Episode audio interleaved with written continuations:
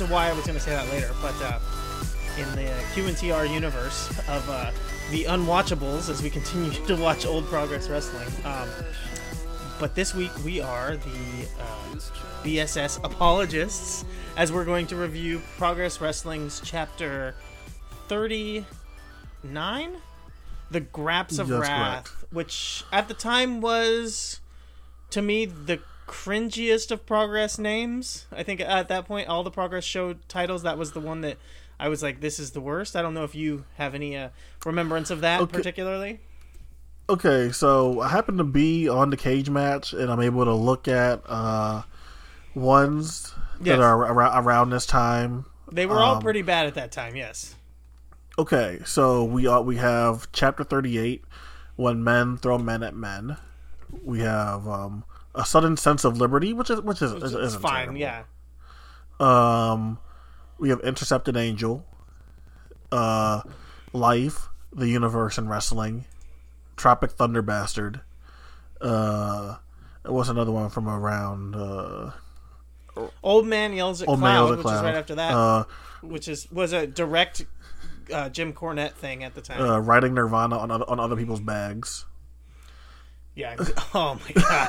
yeah, that's a bad one. That's a bad Yeah, one. this, this, this Uh, all starts going, it starts going downhill by this point. Yeah, you're right. You're right. Riding around on other people's bags is bad. Unknown pleasures. Um. I, like- I like I, I like Joy Division, so I can't. What wasn't mad at that one. Yeah. It's like I like it because of the Joy Division thing, but just naming your show basically just a Joy Division album name is not okay, but like really. I- you know, I- I- that's not the thing. I, I remember the poster for the time at the show, and the, po- the post was super the cool. poster was awesome. So it was like that's why I can't I can't get mad at this show because like Yeah. the aesthetic for it really was good. And I remember this uh the, the, like this was a Manchester show, and Manchester at the time was like usually like lit pretty dimly when Progress ran there.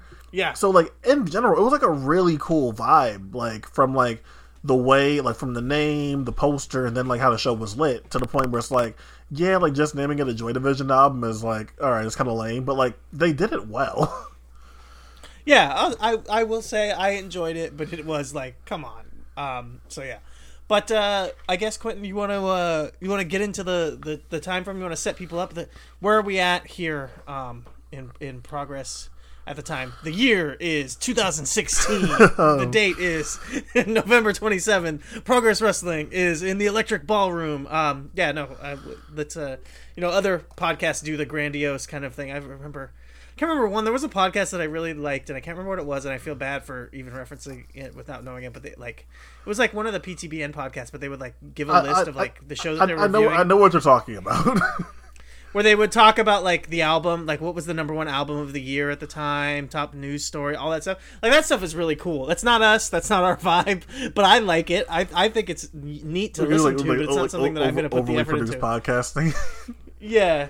Yeah, like doing a bunch of extra uh, research beforehand. No, thank Oh, yeah. Um, I did do some extra research for this one, which, which, like I said, I was going to reference, but uh, I'll just say it now. This show, I knew that I had reviewed it on this week in wrestling with Pete, and I went back and actually listened to the podcast. So I have uh, I have notes from myself. oh, that's from awesome. That's, yeah, that's that's that's actually Yeah. a really good frame, frame of reference to have now. Okay.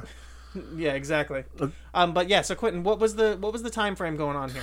Okay, so you you hit the nail on the head. Um, at the at the time, this is what November twenty seventh, twenty sixteen, and the show previously before this is chapter thirty eight, when men throw men at other men, and uh, you know on this on this card you have the Hunter the Hunter brothers versus the New- versus New Nation, which really never get up, got got off the ground in progress. Uh, Yeah. either team really, even though the Hunter brothers had their moments and title shots.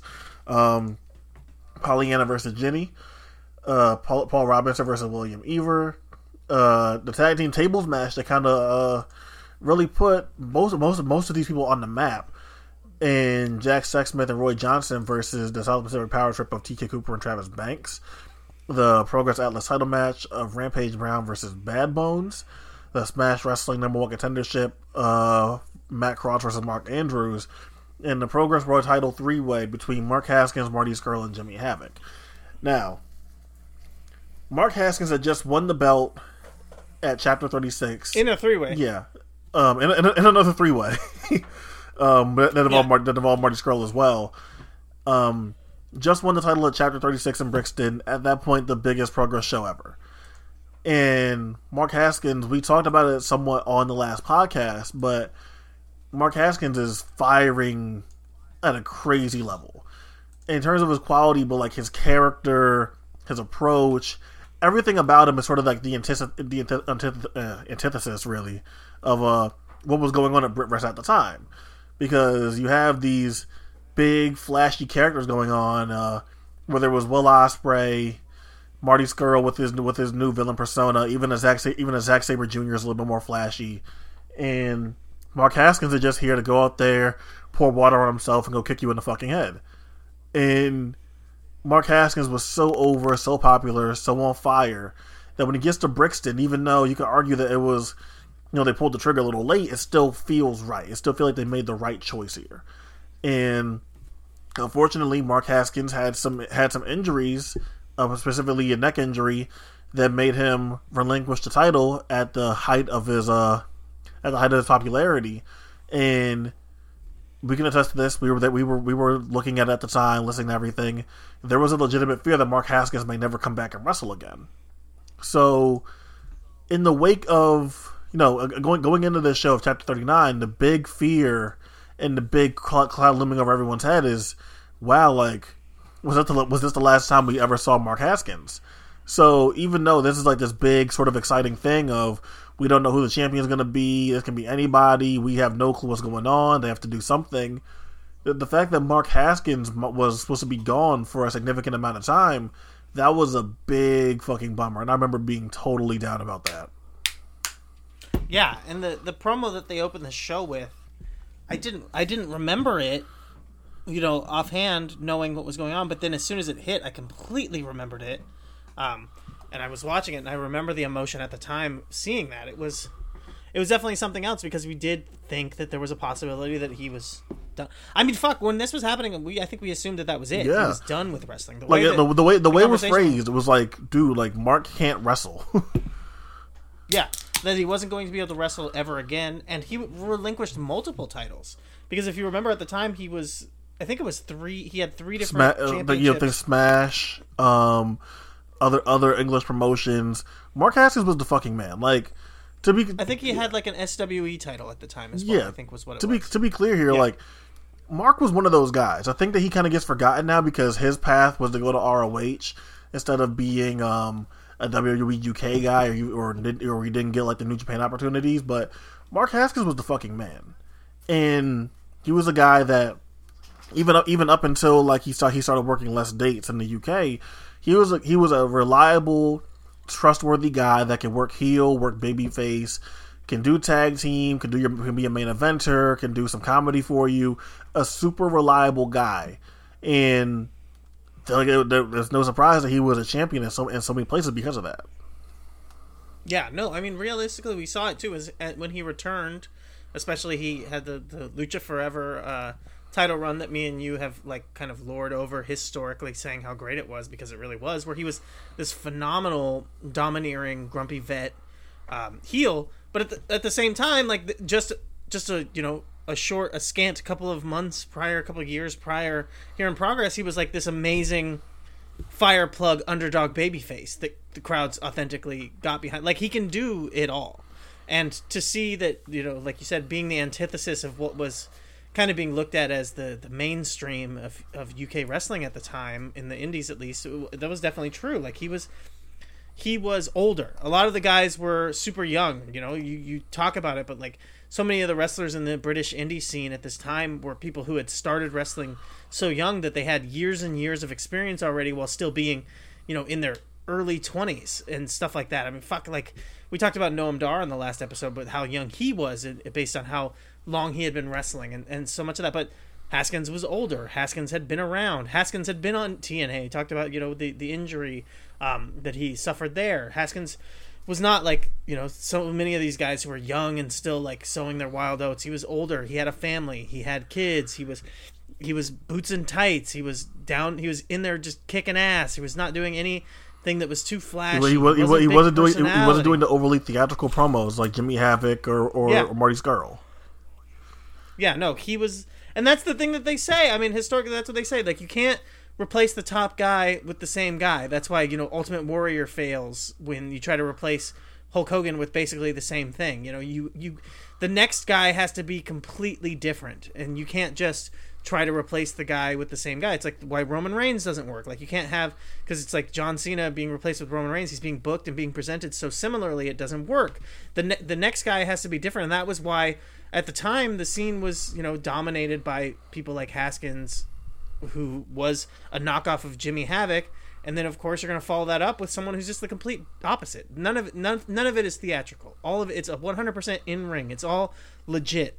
It's built on that backbone. It's it's believable. So like yeah, like he was phenomenal. He was hitting on all cylinders at the time. I think me and you have talked about it already on the podcast, but like at the time we were looking at it that he was like probably the best wrestler in the world realistically. There was times in here where he was having the best performances repeatedly and the only issue with really giving him that credit as the top wrestler was just he wasn't having the matches in the places he wasn't being presented that way but for consistency and for kind of output like i think if you went back and you really looked over some of his years throughout this time period like 2015 2016 like he was possibly the best wrestler in the world like realistically bell to bell If you if if, in if ring. you if he got a chance because this, this is a forgotten match because because of how everything happened, but.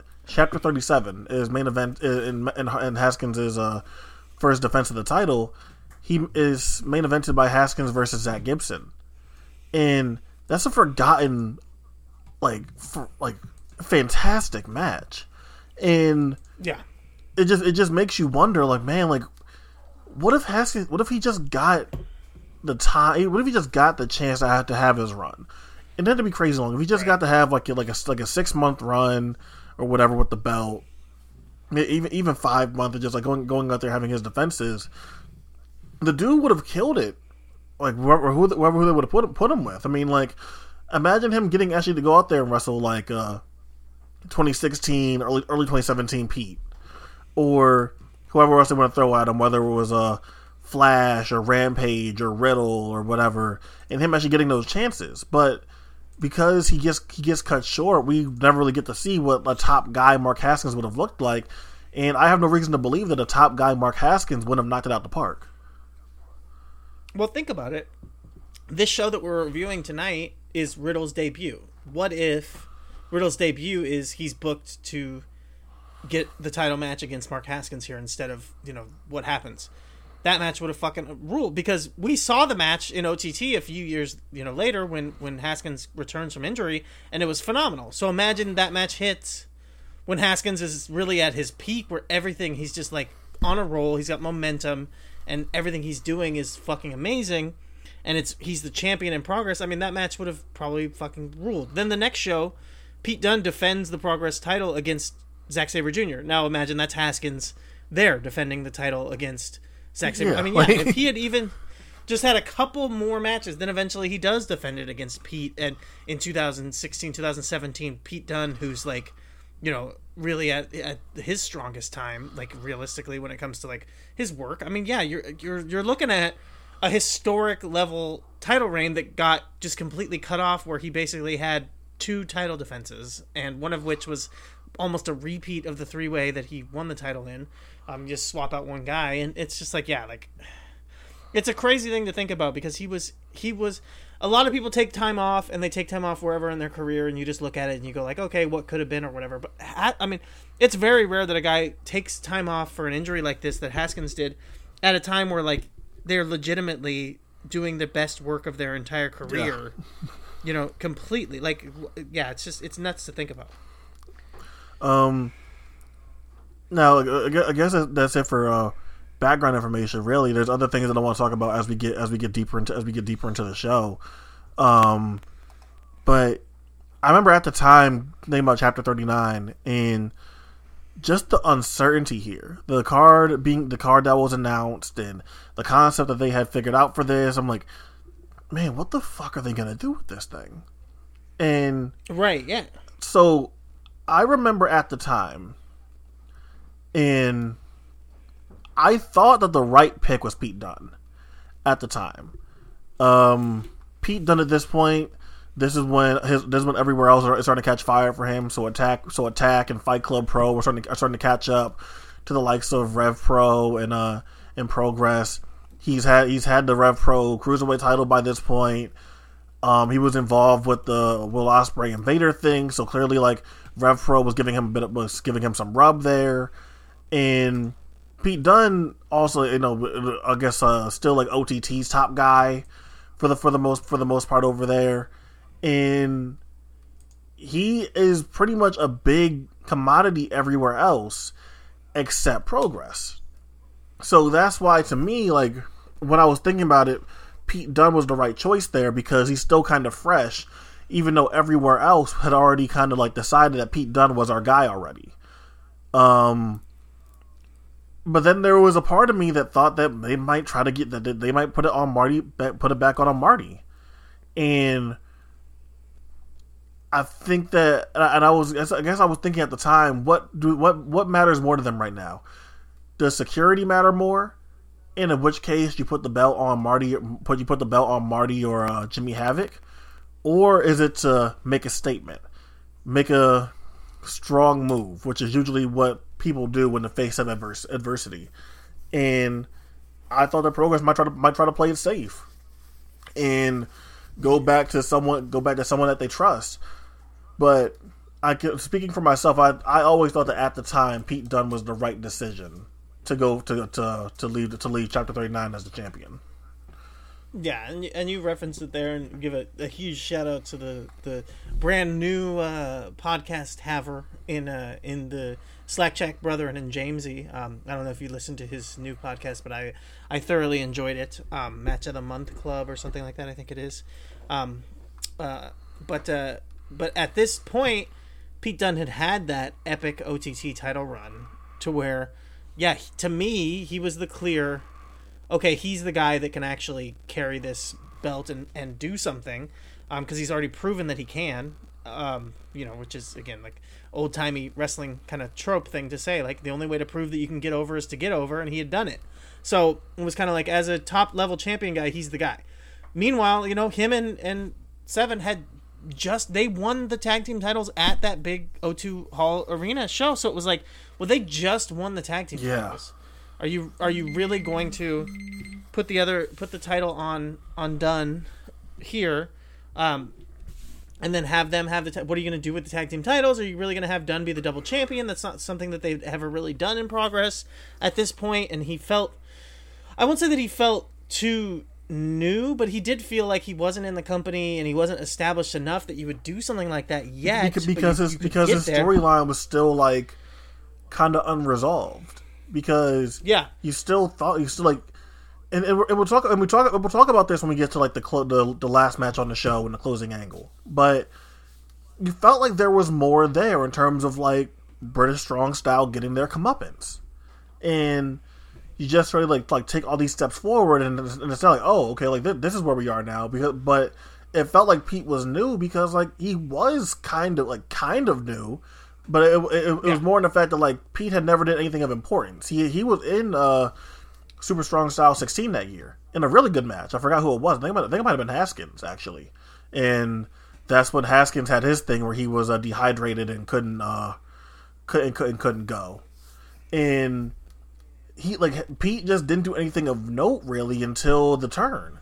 So that's why like when Pete when this happens and everyone's just like in, in so much shock is because Pete did feel really new. Yeah, no, I mean this this show that we're reviewing is the first uh the first defense that they have of the tag team titles for British Strong Style. So they won the titles at the big show at the O2. They're defending them for the first time here in a match that puts them into the the, the title match. So yeah, it's like they're realistically not super established. So it felt like okay, yeah, like I said, like they they they clearly Pete Dunne would be the guy, you know. Um, but like, can would they pull the trigger on that soon? And it did feel to me at the time. I think I thought. I thought Havoc or Scurll definitely like go go back to one of them. It'll be comfortable. It'll be easy at that point. Scurll had already had the title twice because of the little hiccup with William Eaver, so it was kind of weird. He's like one of the only two time champions um, up until this point. For like maybe maybe that and like otherwise it was like yeah that was kind of that was kind of it. It was like okay they'll probably do Havoc or or Scurll and like they should do Pete, but they won't. And then having it come out the way that it does um, is kind of interesting when it comes to that. Um, so yeah, um, opening match is a double number one contender match, basically. Uh, South Pacific Power Trip versus FSU in a match that is for the Progress Tag Team title, number one contendership, and also to then be in the main event, um, whatever it is, six way, seven way, Um, seven way this title match. the the tag team title shot wound up turning into uh the South Pacific Power Trip versus uh Mustache Mountain match from chapter forty five or forty four, I believe. which is like months down the line. Yeah, yeah, it was yeah, months down the line. yeah. It takes a huge backseat to everything that else that happens. Um, so yeah, so like I said, I went back and I listened to myself reviewing this, and and the biggest takeaway that I got from myself reviewing it was like uh, the bloody ear and just how this match ruled ass, but like Travis Banks just completely wastes the bloody ear, and it rewatching it here, I I just didn't care as much about it, but in at the, at the time, I was just like, it's the epitome of like the biggest issue with Travis. Which now the biggest issue with Travis is that you don't he doesn't actually you don't actually get to see him wrestle because he doesn't wrestle on any real shows, um like shows that actually exist. Um, so like yeah, that's the biggest issue with him. But at the time, it's like he just completely overlooks something that's huge because his ear looks like it completely explodes and he's just a bloody fucking mess. And then he wrestles the rest of the match as if there's nothing there. There's nothing happening. Um, the match itself, I mean, this was South Pacific Power Trip at probably their their peak. Both guys were phenomenal.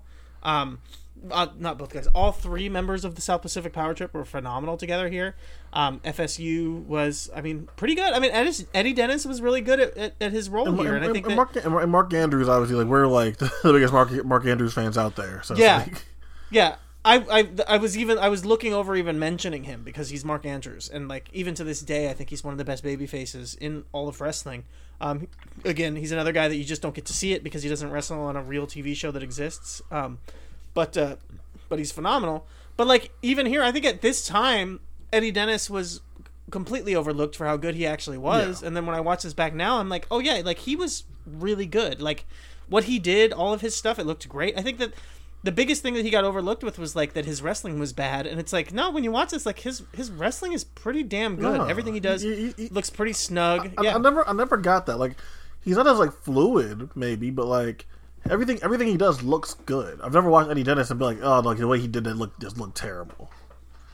Right. I mean, you just see so many shitty like I hate to shout it out, but like GCW fucking, you know, and then this is not a dig at anyone who's ever done it, but like backyarders who haven't really been trained, who can be sloppy. There's plenty of great backyarders who are really good and who haven't been trained, but there's so many of them that are terrible and stuff like that. And it's like to compare like Eddie Dennis to kind of some of the stuff that we see now, um, or we used to see when wrestling existed. Um, like he was good. like he was really he was a professional wrestler. Like I, I don't know what else to say. Um, so this match was really good for just like an archetypal heel versus babyface kind of tag team match, but but again like I just the the bloody ear thing really uh at the time really irked me. All right, so counterpoint here. Does it really matter when TK when when when Travis is a heel though? So, I mean, so that, that, that's, it, it that- shows bad instinct. that- that's always, that's always been my point when it came when it came to this is like, are you saying that maybe she should have like sold it more, like maybe like sold it as Equilibrium was thrown off or something? Because like I remember this was um in in the in the match between uh, Erick Stevens and David Starr from Beyond. I think our pal Simon had said some had said something about uh you know, like them, like them not using the hard way blood, and I'm like, well, Erick Stevens isn't a heel, like that's like that's a heelish thing to do. So that like that to me, I was like, well, I never have a problem with it because my when I'm thinking of it, it's like, yeah, like I'm like these like Mark Andrews shouldn't be going after a guy's bloody ear. That like like, like that like that wouldn't make any sense. That's that's how how how I've always approached it. That going after like hard way blood is strictly reserved for like a heel or someone in like a grudge match scenario. Yeah, no, uh, I don't blame FSU at all. Right. It's 100% on Banks, is my Right. point. It's like, you can't continue to wrestle as if you're not you're not just covered in blood. He looks like a massacre. Right. Okay. And then for him to follow that up by like hitting everything with the same intensity, doing all of his same kind of fucking crazy like high impact moves, it just to me it creates this weird cognitive dissonance. And it's not even to to be fair, it's not even about the quality of the match, which I understand why you overlook it, but to me, it not only like kind of breaks the psychology of the universe, but what it also does is it really hurts the importance of blood in general. Okay. So as a as a wrestler, I think that you should respect, even if it's not for you and it's not your thing, and you would never do it on purpose. I think that if you have a like a bloody fucking massacre ear like that, and you just no sell it, unfortunately, what you're kind of doing is being really disrespectful to like let's even say someone who's on the show later, like a Jimmy Havoc, who can build so much of his matches around kind of the theatrical nature of a bloody mess and a, and a kind of a massacre scene like that. And what you're doing by just completely no selling it is you're making his matches now look foolish because anytime that he uses any kind of blood like that to create like a theatrical world, it's like, well, if it didn't ma- matter to Travis Banks, why does it matter in this setting? Well, and, and, You know, and that's kind of the thing. This kind of comes back to Travis to Travis Banks when we get to the main event of the show too. Right, exactly. Yeah, it's it, it. This was the biggest issue with him at the time. It's like as much as I really loved him, he just completely kind of didn't. Uh, He he he didn't really think about stuff. he he he's not allowed to be vulnerable. No, no. No, no, and I, I get it, man. I mean, fuck, like he's really good at being intense and, and hard hitting and doing all of that stuff, but it's like Look, e- e- it's look, it's e- so even- easy even- to get wrapped up in that. even even his even Davey knew knew when to turn it off, and like like like Right. and that's the thing I think Travis like eventually learns like. Look, man, I knew that you were like your team, your team vision, whatever the fuck it was, uh, and all that shit. So like, that's someone that was an that was an influence on you. Even Davey knew when to, knew when to turn it off sometimes. right? Yeah, team uh, team ambition. Team ambition, yeah. the- okay. I'm trying to think of uh, Team Vision is uh, what's his name, the rapist from Florida, uh, Chasen Oh, Reigns. sh- Um, that's the Team Vision Oh, dojo. shit. Yes. Whoops. Whoopsie. Um, no, he was. It was Team Ambition, and then um, I'm trying to remember what the uh, what the name was because it was uh, there was a trios match in PWG that was Kyle O'Reilly, Davey Richards, and Joey Ryan, and they all dressed up, and that was where the sleazy Kyle uh, chant Yeah. that was like predominant in PWG for years came from, and they there was a name Team Statutory. That's what they called them. Um, which is not so great in 2020 eyes, but uh, but yeah, um, maybe they didn't have the. would that, uh, when would that have been? the Twenty vision. ten.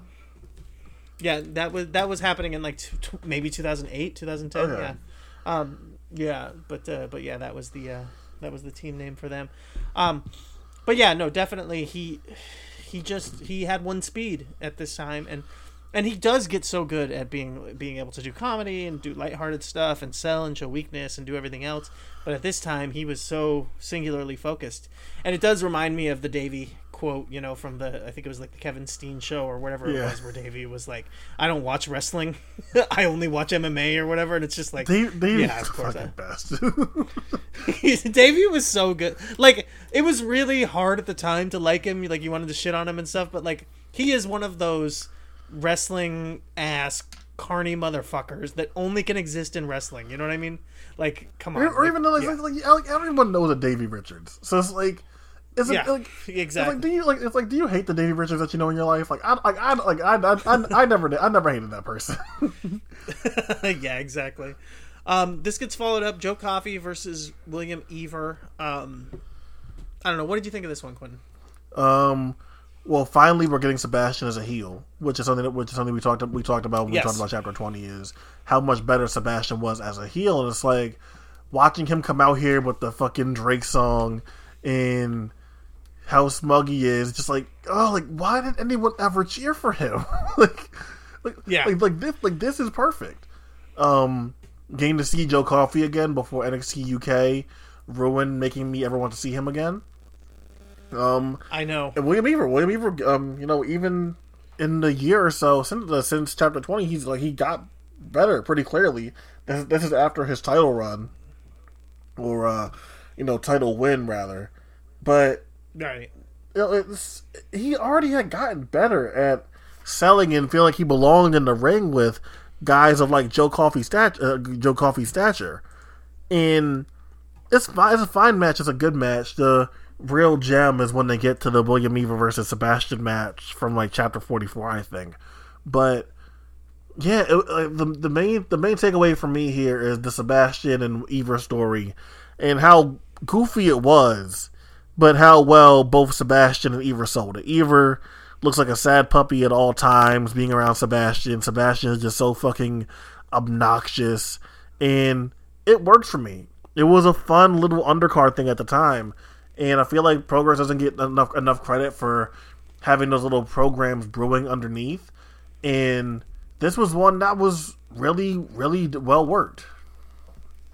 Yeah, and so this the only thing about that, and and you're right that it was like it was nice, and and the good thing about the underneath programs is they bubbled up and they helped build people up to where they would, could break out into the mains, you know, into the top of the card. Um, for the company f- on the backs of getting over in the in the underneath feuds and stuff. But the only issue was that this match, and I talked about it before we before we got into the review, is we want to talk. I wanted to mention just how much this show really was kind of in the shadow of the chapter 36 at the O2 uh, Academy.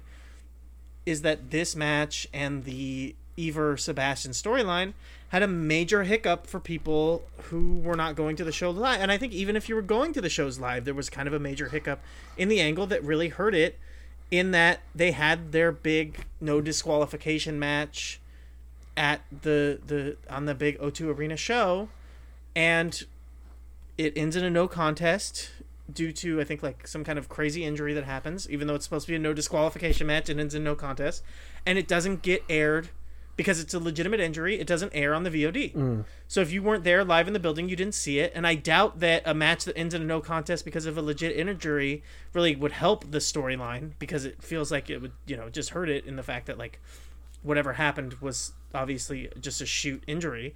Um, but it does hurt the storyline overall that like something that was a big key point plot point in the in the the storyline not only didn't get shown to you but also didn't go off the way it was supposed to. So while at this point it's working, it also hurts because like you don't have the investment because the background and the backstory that was supposed to be building to this point yeah. didn't actually happen. Yeah, it's, it's almost it's like lost in time, really. like because because because then because then after this, this is when fucking uh the time the time traveling uh Chuck Mambo shit Yes. starts. So Yes. they're like, all right, fuck, we like we went we meant to end this like three shows ago. How do we how do we figure out a way out of this? And then it's like, all right, Right. you know what? Uh, fuck it. Uh, Freedom's Road, time traveling Chuck Mambo. there we go. Oh, yeah, that was something else I meant to mention is that in between the the big O2 Arena show and then this show, uh, Freedom's Road had started. So they were doing non-canon, t- like s- almost scripted drama wrestling shows on the network in between this that were not necessarily supposed to be like directly influencing these shows, but they were like having some overarching connections. Which I think during this time that Riddle was here for this show, he also did an episode of Freedom's Road where he had a killer match with TK. I'm looking. Cooper, and I I'm, I'm looking for. people- I'm looking for it right now to see if that this is on that first set of tapings. Yeah. It's on that first, yeah, because that's a that's a match that I think probably gets lost to time because it's on this weird show that no one was watching. But people should check that out if they haven't seen it because that was really good. Um, that said, this match, yeah, like Eaver looks great. Joe, uh, Joe, that was a, a major thing that stood out to me on listening to my old review from the time period was how much I liked Joe Coffey at the time compared to how shitty he is now in NXT UK, they, and they, how they wanted to do too much, man. it's like, Yeah, I know. like, and, and it, it, it was weird at the time too, because Joe Coffey just kept on fucking losing in progress. Because after, like, he lost at Brixton, then he's over here lo- losing to Eaver, and you know, I get it. Like, Joe Coffey wasn't one of their guys, but Joe Coffey is like way too valuable to kind of like be losing that often because he's so formidable that when you beat him the way that they did, it's just like he's kind of like lo- like loses that steam when he could have been like a big scalp for so many people to have. Yeah, and he was always over. Uh. the crowd always liked him, no matter how they booked him. You know, like, yeah. I, I'm sorry, I, I got I got thrown off because I thought you were about to say something. Oh no, don't worry about it, man. Yeah. So yeah, so like he was always so over. The crowd was always so into him, and I thought that his wrestling was pretty good for what he was. Um, and what he did was like really solid. And yeah, so like progress just really wasted him, and then getting into NXT UK, it became this like thing where they just they over pushed him for his level, and then it becomes this meme for people to talk about like, oh, you know, he's this wrestler's wrestler that William Regal and David Finlay love. Why do why does you know William Regal love him so much? Like people love to talk about that, and it's like when you go back and watch this stuff right here and think about like kind of a lot of the stuff that he did at this time, it's like no, I get why William Regal loves him because they see how good he can be. Unfortunately, he's not being used to his maximum potential in NXT UK. Like that's why the whole Gallus thing seems like such a fucking joke because if you're looking at it just in the context of only NXT UK, which a lot of people who who talk shit on Joe Coffey right now have, they have no other kind of exposure to him. They don't realize how good he was at, at a point. They like kind of don't get it. Like, why would anyone see anything in this guy? And it's like when you watch this, it's like, oh, I get it. I get why people saw something in him because he was actually pretty good. Yeah, he's he's he's a guy that I think history will um history will will, will absolve him at, at some point. It's not going to be in the near future or anything, but he's a guy that I think you know after we don't have to deal with the fucking terror that is NXT UK and people go back and do GW, GWE type projects. It's like people are gonna definitely gonna come back like, oh, Joe Coffey was actually pretty good, huh? Right. Yeah, if, if people see more Joe Coffey stuff and they and he gets a, a post uh, NXT UK run on, back on the Indies, if there is such a thing in the UK ever again, um, yeah, I think he's a guy that will get kind of a retribution project where people will be like, oh yeah, he was actually good, and and it's not his fault that he had to every time that they needed someone to lose to the fucking NXT UK champion, they just made it be Joe Coffey, you know, on whatever fucking takeover show it was. Some someone else I think uh, will absolve will, that, that I think will get absolved and uh, rightfully respected. Yes. as history goes on. Uh, the next match, British Strong Style, Pete Dunne and Trent Seven versus the London Riots, uh, James Davis and Rob Lynch. Uh, Yes, I agree. James Davis will be absolved of all of his, of ev- his transgressions. every- every crime People will look back on him in a positive. people will look back on him in a positive light. Um, no, yeah. Uh, go ahead. um, Pete Dunne and Trent Seven were a good team, man. Like they, they, they were a good team. Right. It sucks that they got saddled with fucking um, the London Riots for you know their like their tag for their tag team run, really. But they were a good team, and I would I would not I would not mind have minded at all if like Perfect World like they would have to blow off with the riots and go on and go on and do whatever. Like they would have been a, they would have been a fun tag team to have, and I I like at this point they're just like so petulant and rude, and it's not like tongue in cheek trying to like well we're uh we're heels but we're cool shit. Like they were just dickheads. And the Trent the, the Trent rolling into the ring slow thing was actually like kind of like was actually really fucking annoying. Pete Dunne and Pete Dunne being overly aggressive with them being a chicken shit. It was really good stuff. And it reminded you why like these like the things happened that they did as to why British Strong Style became the became became the people that WWE picked to be the faces of the NXT UK brand because even if you just look at it go, going into the show in the vacuum, immediately when British Strong Style come out, they feel so much more important, so much bigger, so much of a tan- so much more of a tangible act. than everyone else that have been on the show so far. And Yeah. the fact that Pete Dunne was only like 23, 22 when when when that happened, that that does say like why Pete Dunne was someone that was able to become what he did to, to become what he did because you just watch him you just watch him come out come out now and he seems like such a fucking star. But the person I was, I was talking about is uh obviously Trent Seven, who routinely over the British strong style run got the short end of the stick, got disrespected, uh, you know, you know, kind of dismissed as the least of, as the least of the group because he uh, wasn't the young hot upstart that Pete or that Pete or Tyler Bate was. But I think that he's a guy that for sure when we really go back and go and do some digging, you're you're not going to be able to come back and hate Trent Seven the, way- the way that everyone wants to now. He just does way too many things well. He does. He sticks. He sticks to the basics pretty well. Even, even if you want to hate him for doing rainmakers and fucking burning hammers and shit, like he he he does the basics so well that even if that stuff annoys you, like you're overreacting a bit in like missing the forest through the missing the forest through the trees because you want to get mad at a, at a burning hammer. He's he's someone that I think history will will will be fair to. Yeah, and when when I was doing NXT UK kind of reviews with with Pete on this week in wrestling, I often talked about just how good Trent Seven was as a promo guy, and just how good he is in his like his his charisma. Um, that that he was just such a magnanimous promo that everything he would say and do felt spontaneous, believable, and likable. And he could be cocky or he could be whatever, but you just like got into him and, and, and liked him. And it was just like such a natural. It's crazy to think like how great he was at, uh, is as like the, a natural babyface kind of guy, but then also you watch him here and he's so good in ring wrestling as a heel. And not he doesn't speak, but he gives off heel mannerisms and giving the finger to the crowd and all that stuff. Like as a heel here, he's phenomenal as well. So it's like the guy is so good that he can wrestle completely like a heel and then he can cut the most babyface promo to completely like just get himself over as a babyface right afterwards. It's like yeah, he's he's someone that I think will will get like you said, get kind of get vindicated in history when people rewatch some of this stuff. Um, just how good he was, and, and totally there's like a tonal shift here as it feels like the show goes from like kind of the undercard to the main event, um, and the importance of what's being set up here because now you're feeling like. Okay, we've seen these other people and they're going to be in the title match, but now we're seeing contenders. Right. Now we're seeing people who can actually win the title. Um, and you talked about it, but like British Strong Style gets shit on, and their run and and their trios and everything about it that was bad. But I remember, I'll give another shout out to Lucha Forever. Um, you know the the, the, the kind of the uh, the patron saint promotion of this podcast. Um, at this was at the peak of British Strong Style trios matches are dog shit, and at the peak kind of of of of, of um, Aussie Open, all their matches feel the same.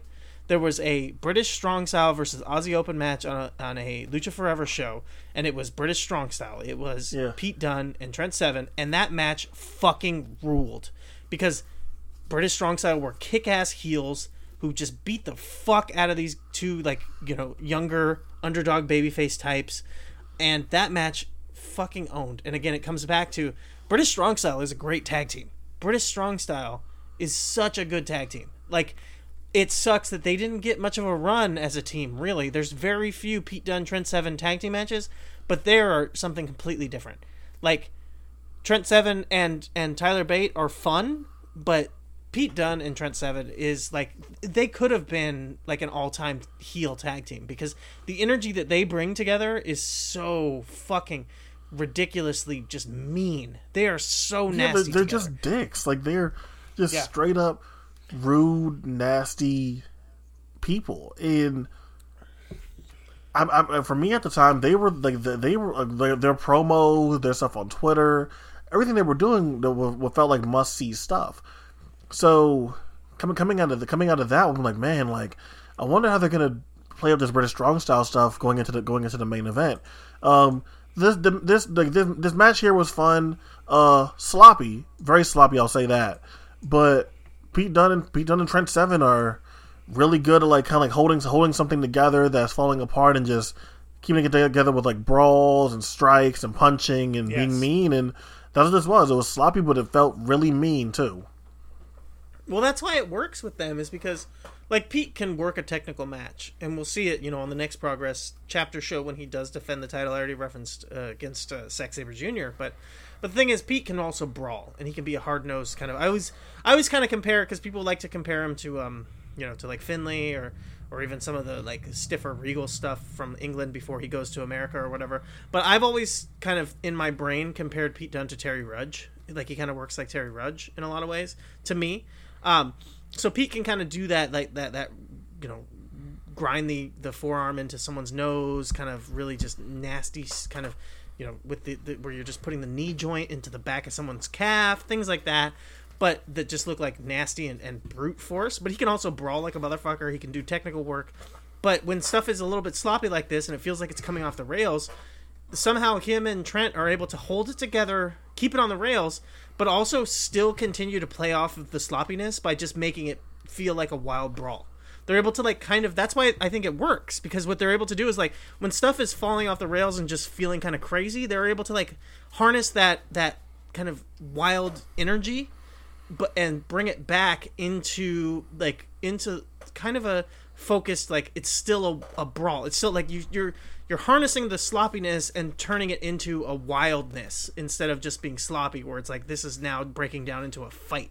And there's not a lot of people who can necessarily pull that off because most of the people that you think of who can like kind of harness in something when it's kind of going off the rails are like smooth tactician types who can like take like kind of take over when things are falling apart and then make things look smooth. It you know one that always stands out historically who, that did this really well was um, CM Punk versus Rey Mysterio in the uh, Hair versus Mask match I think, um, where there's blood. Rey Mysterio, I think, gets busted open hard way, or, or Punk gets busted open hard way, and then that completely zaps all the energy out of the match. And Punk comes back and just th- starts throwing Rey Mysterio randomly, wildly into the walls and the barricades, and it just feels crazy. And all that energy is just nuts, and it just completely like it takes advantage of the fact that things are just completely going off the rails, and the crowd is like you know bored and just not into it anymore. And it br- takes that energy and brings it back into a way that just like instead of feeling like like I said, like sloppy or whatever, it now it feels wild and crazy. And it's like it's it's it's, a thing that you don't see all the time. People being able being able to take that energy and bring it back the other way. Yeah, that man. When we get to talk talk about Pete more eventually, uh, that's that's something I want to touch on. But that was one of I think Pete's best strengths at this time is just being able to flip the energy whenever some whenever something was even like going slightly in a different direction. He would just turn it up real randomly, and it'd be it'd be such a welcome change of pace just because like the timing of it was always was always so perfect. Um, next, uh, Yeah, follow this up with a match that I know you want to talk about because I saw you talking about how good this was, and I I remembered how good it was, but you know, yeah, get into it. Ospreay versus Riddle. Let me hear your thoughts about this this fucking match. Um, just what the fuck? Uh, rookie Matt Riddle, uh, and Will Ospreay go out there and just have as good of an eight minute match you'll see anywhere. And I feel I feel like maybe even even at the time I maybe underrated this a little bit. I feel like I I think I went like four stars on this at the time, which is obviously like by no means low, but just from getting Matt Riddle so fucking over in the span of in the span of eight minutes. Uh, how much Ospreay's sold for this guy, Ospreay's hope spots, Ospreay's offense, the way he just the way he bumped for him, Riddle's intensity. Uh, it's like a it's a it's a match made in heaven. Every iteration that we've had of this match has been fucking phenomenal. Every single one. It's all been perfect. It's all been great. These guys are made to wrestle each other, and this was as good a debut for anyone to a wrestling company as you'll find as you'll find anywhere. And it's just so it was it was so cool to look back on this, just seeing like Ospreay give it all to make to make Riddle look credible.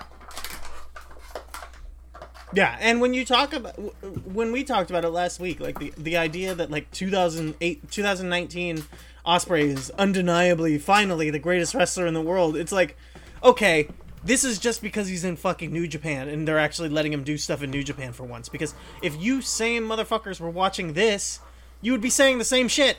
You would be saying it here cuz I don't think that he's gotten remarkably better. His strikes maybe, I don't know, a little bit of his selling, but this match, this shit like Ospreay was so fucking good at this time, and you talk about it. The selling here, insane strikes. He's in there against this. The fucking the fucking moonsault, rookie. the fucking the jumping moonsault off of the, off of the uh the fucking uh the stage the, thing the, or whatever. the stage Yeah. piece. Like what? Like Jesus Christ! It was so wild. Like, ah, it, it reminded me there was this really good Uhaa Nation versus um, Johnny Gargano match from a Evolve or WWN show where they had like a stage piece like that. But it was like it took a little bit more, and it was a setup, and he did this really cool moonsault. I think it was probably a uh, Dragon Gate USA Championship match. Um, if people want to go out of their way to check that out, whatever. It's actually a pretty good match either overall. But either way, like that kind of thing. But like this was so fucking just crazy. Like Ospreay is so good. The reverse Rana spot that was just completely blown was like I don't know if it was the plan or not, but at the time I remember giving credit. I don't remember. I listened to myself on the podcast give credit to Riddle for not selling it, which I think was was the right move there. And there's a lot of times where I would be pissed off about a no sell like that, but it, it really worked that he didn't sell the fucked up reverse Rana. Like you know, so it's just like so much of this match was great. Like Riddle was so early on in his career here. This was at the time where I was really, really into Riddle. Still, I was really into Ospreay, obviously as well. Like it was people. I think that people think if they listened only to like the best of the, you know, the our our top wrestlers of the year podcast with me and you, that like I never liked either of these guys, just because. All, a lot of times when we were doing our top wrestlers of the year podcast were was finally in the time periods where like these guys were unfortunately like not really hitting for me as much as they were but like it was funny because before that like at this time frame i was hugely into these guys i loved both of them i thought that they were so fucking great it's like it was a little bit after this and then they wrestle again and they have some phenom they i think they had like my match of the year just a couple years ago that the the the the, I mean, evolve yeah, super yeah, the, show. the, the Mania Yeah. week, the Mania weekend one is insane. Yeah. It's so fucking good. I think that that ended up being my match of the year that year. It was so fucking they're great. they're, And, like, they're like made they're like made to wrestle each other. Like you said, the thing about that when you said that they're made to wrestle each other, the funny thing about it is that they've never been in the same company for prolonged periods of time against each other. So th- it's like it's a this weird thing. Like what popped in my head is like that saying, you know, familiarity breeds contempt. These guys have never had the chance to get really familiar with each other. So it's so funny that like these random times that they've wrestled each other and like just you know one-off epic encounters have always fucking delivered which is is super rare that people who just don't have any real experience with each other they don't have you know they they don't have that you wouldn't think that they would have that chemistry that comes with knowing someone. It's like they don't need it. These guys get in the ring and they're just they're you know to steal a phrase from riddle they're both stallions. And because they're both just fucking stallions they know to go out there and just do stallion shit together and then they do.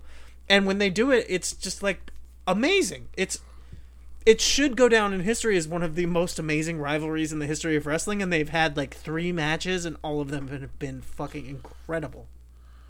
It's by, by far the best match on the show. Like, uh, I think we, we we can both admit here this isn't the best progress show to sit there and like watch for from from an in ring perspective, but this one this one almost like made it just just like just itself made it worth it. To see both there's both of these guys at, at the peak of their powers at this at this stage and see that they're still firing on all cylinders at this day. Granted, it's still only it's only four years ago, but it just shows you the kind of elite level guys we're talking about here. Where even if you're not as big of a fan of Ospreay as you uh, were back then, and you're not really big on Ospreay now in his big epic New Japan run, you look at it and you still see the, still still see the same qualities of just like the bumping and selling and everything looking so great that he's doing. And I can argue, and you could argue Riddle's gotten even better. And you know he's he's supposed to do that. When he did this, he was still pretty much a rookie, but Riddle is in the conversation of being the best rookie of all time. And the fact that I can still say I think Riddle got better says a lot about Riddle. I think. yeah No, Riddle is phenomenal, and I think that he's showing that he has this insane ability because he's shown up in NXT and he's still basically wrestled like Matt Riddle, and he hasn't changed and started wrestling WWE style, but he continues to be super over. And he may change, like they've turned him into a cartoon character when it comes to his promos and his like vignettes and stuff, and and that's fine because he makes it work. And he's one of those rare guys who, like I've said in the past, that I think that Tyler Bate is a guy who actually has gotten better under the WWE umbrella, just because it seemed to have made him more focused in a lot of ways. Riddle is one of these guys who's like gotten better in spite of WWE. Hmm. Like they've given him terrible shit and he just makes it work. And he seems to just refuse to bow down to their bullshit. Like they tell him don't tweet at the Rock, don't tweet at Brock, don't tweet at Goldberg and he just keeps doing it. They tell, you know, they can't tell him how to wrestle. He goes out there and he wrestles his match and he kills it every time. And then he does their promo bullshit when they give him a script and it's it's really fucking stupid and it should probably kill him, but he makes it work every fucking time. So like, here's the thing: is that Yeah. Riddle doesn't need to be there. They want him. Right. So it's like it's never gonna be a thing where I think like, oh, like Riddle really Riddle really fucked up this time. They're gonna let him go. Riddle can go anywhere in the world. Riddle doesn't have to. Riddle doesn't have to be here. And like, regardless of everything, whether or not he, he tweets at he tweets at the people and annoys them, and and all that and all that kind of shit. They don't like his attitude, which is weird because Vince supposedly loves the people that are you know willing to t- tell him no and do what they want and tell Vince and tell Vince and tell Vince what they want and how they're going to do things. And Vince supposedly those people that push back and fight back for stuff. That now Riddle supposedly has all this heat. Riddle can do whatever the fuck he wants, and because out, out of fear, they don't want him going anywhere else. They don't want him going to New Japan. That's why they signed him in the first place, because New Japan was going to bring him over for tag league, and they're like, "No, no, no, no, no, we're not, we're not, we're not doing that. We're not doing that. Come over, come on over here." Riddle can go. Riddle can sign anywhere and still be Matt Riddle. So obviously, when WWE is still super insecure of their place in the world and trying to keep top from other places, they're not going to let let, a Matt Riddle walk. Yeah, Matt Riddle's the guy that they can't let go because he's prove. I mean, they could they could legitimately let almost anyone else go who's not like a WWE, you know, legacy. I say legacy, and it's almost like pun intended or not intended, like Randy Orton type. You know, a guy who's who's has that kind of history, but like anyone short of like a major main roster star, Riddle is like the next guy. Like he's the first non main roster star guy that you can't let go because the second he walks on screen anywhere else, he becomes the most important thing in the wrestling world. If he goes to AEW, I'm sorry, but like he can become a star at the level that he overshadows everyone else there. A Riddle versus Jon Moxley feud is insane. A Riddle versus Jericho feud, Riddle versus anyone feud, Cody Rhodes, it doesn't matter. Insane. You said New Japan. I mean, if he shows up in New Japan, I think that you instantly can make him into a major star. Um, and you know, and that can just be based on in ring. And then the other thing too is that like Riddle now kind of has the Brock thing because with everything that's going on with UFC, they need the money. I mean, if Matt Riddle decides that he wants to fight in UFC, maybe he doesn't win his first fight, but I guarantee he pops a huge fucking buy rate because you can tell And, and, a Riddle, and really Riddle, cool and story with Riddle was good. Like, Yeah, I think that's the thing that get- exactly. that- that- That's that- why you can tell the story. that gets lost in this.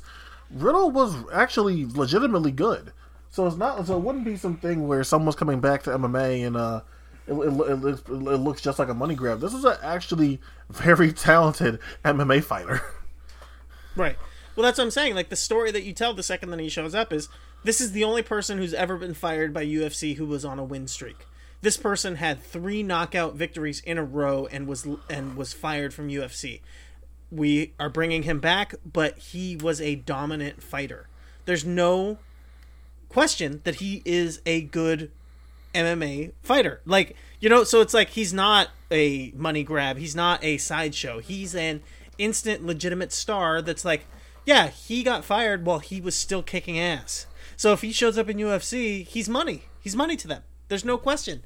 So it's like, yeah, like WWE, he's the only guy that WWE just cannot let go because he can go anywhere and he can make any company money that should be, you know, as far as Vince McMahon is concerned, like that should be my money. That's my money. I made him a star. You know, like that's the whole thing there. So it's like, yeah, Riddle is the guy that they can't get rid of. So he can do whatever the fuck he wants, And this is not even where we should be going right now. This is not the point of this podcast, but it's true. Like, and at this time, you could even see it here. He's a fucking star. It's so crazy to think that at this point, WWE had told him to, you know, oh, go get go get seasoned. They should have just signed him from the fucking beginning. Yeah. Yeah. Um, next, Marty Scurll versus Jimmy versus Jimmy Havoc. Uh, babyface Jimmy Havoc for one. Uh, going back going back to the early Weird. to the early roots of progress here. Jimmy Havoc still wearing his uh, you know uh, progress champ progress champion era mask and, and all that and all that kind of stuff. So still spooky man Jimmy Havoc, but with a babyface twist to it, going up against very villainous Marty Scurll.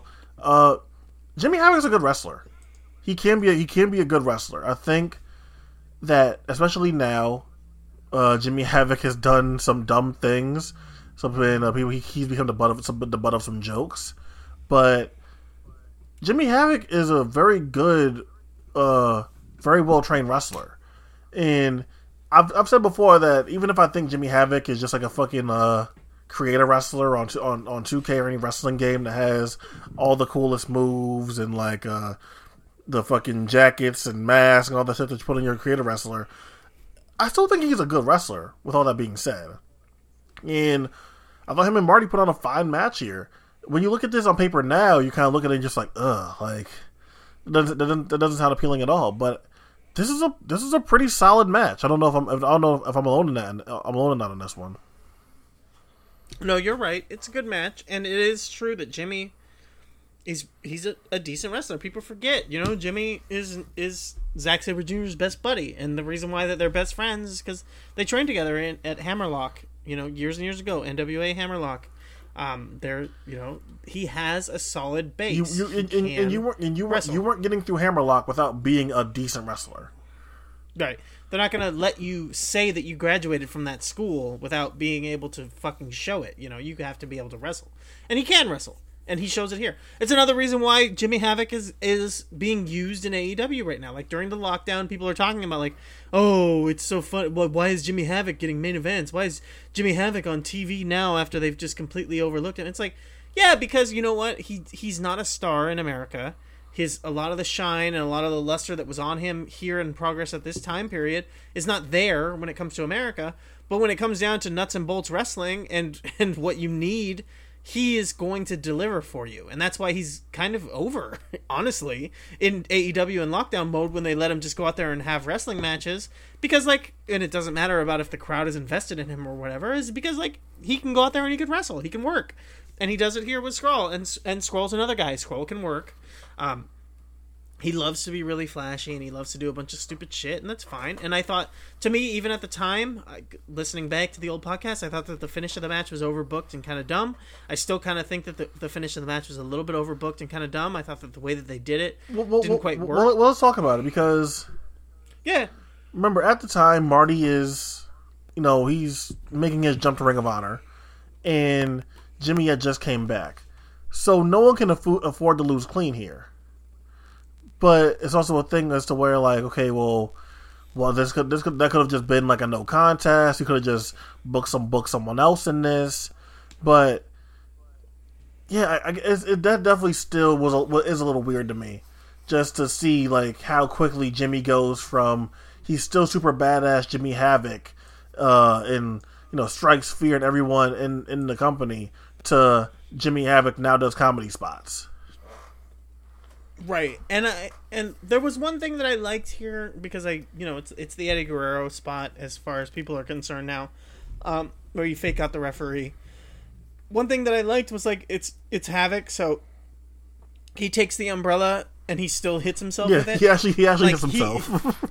he still hits himself with it. So it's like, what was the point of faking it? Because you still just actually did it. Like, and it fits because he's this masochist who enjoys the pain of like actually getting hit with the umbrella. So I liked that. It worked with his character, and you know what I mean. It, it, but I just thought that it was a little bit.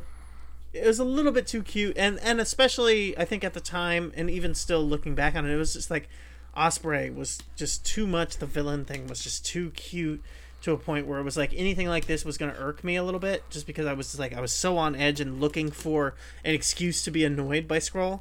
But I get it like in the sense that neither one of these guys can really afford to lose in this situation. It does become that like then why did you book the match? You know, like why did you you didn't have to book these guys against each other if if if you couldn't give away an actual finish. Right. Um, but that said, I mean, like it was probably it was clever and it was probably the best finish that you could go with in the situation, but it did still feel a little bit overbooked.